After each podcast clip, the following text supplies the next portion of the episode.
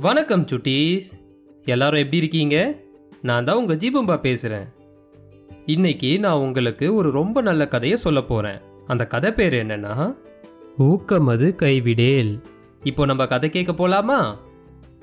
ஒரு ஊரில் ஒரு வயசான செருப்பு தைக்கிற தாத்தா இருந்தார். அவருக்கு ரொம்ப வயசானதுனால அவரால் ரொம்பவே உழைக்க முடியலை. அதனால் சாப்பாட்டுக்கே அவரும் அவர் மனைவியும் கஷ்டப்பட்டாங்க. ஒரு நாள் தன்னோட கடையில் இருந்த கடைசி தோலை வெட்டிக்கிட்டு இருந்தார் அந்த தாத்தா. அப்போ அவரோட மனைவி வந்து ரொம்ப நேரமாச்சு இன்னும் என்ன செய்கிறீங்கன்னு கேட்டாங்க.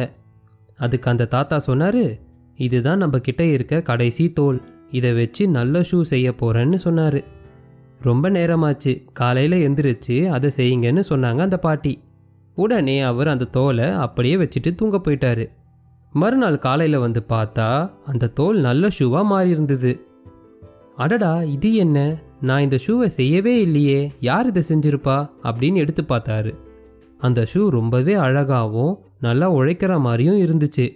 அதை எடுத்து கடைக்கு முன்னாடி வச்சாரு தாத்தா. அப்போ அங்கே வந்த ஒரு வியாபாரி அடடா என்ன ஒரு அற்புதமான ஷூ? இந்த ஷூ இருந்தால் பாலைவனத்தில் கூட நடக்கலாம். அப்படின்னு சொல்லி நிறைய காசு கொடுத்து அந்த ஷூவை வாங்கிட்டு போனார். ரொம்ப சந்தோஷமான அந்த தாத்தா கடைக்கு போய் நிறைய சாப்பாடும் ஷூ செய்கிறதுக்கு நிறைய தோலும் வாங்கிட்டு வந்தார்.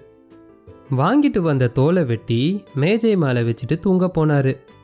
மறுநாள் வந்து பார்த்தா இந்த தோலை வச்சு அருமையாக ரெண்டு ஷூவை யாரோ செஞ்சுருந்தாங்க. அந்த ஷூவை எடுத்து கடைக்கு முன்னாடி வச்சாரு அந்த தாத்தா. உடனே அந்த ஷூ வித்துடுச்சு. ரொம்பவே சந்தோஷமான அந்த தாத்தா நிறைய தோல் வாங்கிட்டு வந்து மேஜையில் வச்சுட்டு தூங்க போனாரு. மறுநாளும் இதே மாதிரி நிறைய ஷூ யாரோ செஞ்சுட்டு வச்சுட்டு போயிட்டாங்க. அதை வாங்க கடை முன்னாடி ஒரே கூட்டமாக இருந்துச்சு. அந்த தாத்தா பாட்டிக்கிட்ட சொன்னாரு யார் இந்த ஷூவை செய்கிறானே தெரியலையே. நாம கடையை பூட்டிட்டு தானே தூங்குறோம். கடைக்குள்ளே யாரும் வந்த மாதிரியும் தெரியல அப்படின்னு சொன்னார். உடனே அந்த தாத்தாவுக்கு ஒரு யோசனை வந்துச்சு. நாம் ரெண்டு பேரும் இன்னைக்கு ராத்திரி தூங்காமல் இருந்து என்ன நடக்குதுன்னு பார்ப்போம் அப்படின்னு சொல்லிட்டு அலமாரிக்கு பின்னாடி போய் அந்த தாத்தாவும் பாட்டியும் ஒளிஞ்சுக்கிட்டாங்க. கொஞ்ச நேரத்துக்கு அப்புறமா பூனை வர அளவு ஓட்ட வழியா ரெண்டு அழகான குட்டி மனிதர்கள் வந்தாங்க. ரெண்டு பேரும் சேர்ந்து அந்த மேஜையில் இருக்க தோலை எடுத்து ரொம்பவே அழகான ஷூ தயாரிச்சாங்க. இதை பார்த்த பாட்டிக்கும் தாத்தாவுக்கும் ஒரே ஆச்சரியம். மறுநாள் அந்த பாட்டி ரெண்டு அழகான குட்டி சட்டையும் நிறைய உணவையும் அந்த குள்ள மனிதர்களுக்கு செஞ்சு மேஜை மேலே வச்சுட்டு தூங்க போயிட்டாங்க. ஓட்ட வழியாக வந்த அந்த ரெண்டு குள்ள மனிதர்களும் பாட்டியோட சாப்பாடை சாப்பிட்டுட்டு அந்த புது துணியை போட்டுக்கிட்டாங்க. இதை ஒளிஞ்சிருந்து பார்த்த தாத்தாவும் பாட்டியும் ரொம்பவே சந்தோஷப்பட்டாங்க. கொஞ்ச நாள் கழித்து தாத்தா சொன்னாரு நமக்கு இனிமே வேலை செய்ய அவசியமே இல்லை. நமக்கு ஷூ செய்ய நல்ல வேலைக்காரங்க கிடச்சிட்டாங்க. நாம சாப்பாடு கொடுத்தா அவங்க வேலை செய்வாங்கன்னு முட்டாள்தனமாக பேசினாரு.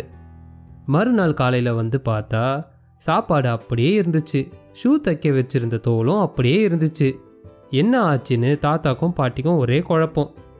அதுக்கப்புறம் அந்த குள்ள மனிதர்கள் அந்த கடைக்கு வரவே இல்லை. அப்போது பாட்டி சொன்னாங்க நீங்கள் எப்போ உழைக்கிறத கைவிட்டீங்களோ அப்போ இருந்து தான் அவங்க வர்றது நின்று போச்சு.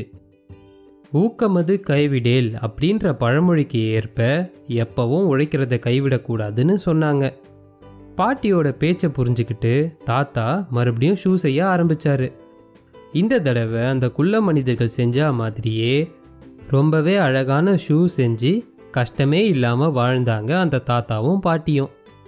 அவ்வளோதான் சுட்டீஸ் இந்த கதை இதோட முடியுது. இந்த கதை உங்கள் எல்லாருக்குமே பிடிச்சிருக்கோன்றத நான் நம்புகிறேன் இதே மாதிரி ஒரு நல்ல கதையோட நான் உங்களை சீக்கிரமாகவே சந்திக்கிறேன். அது வரைக்கும் உங்கள் ஜீபும்பா கிட்ட இருந்து டாடா பாபாய்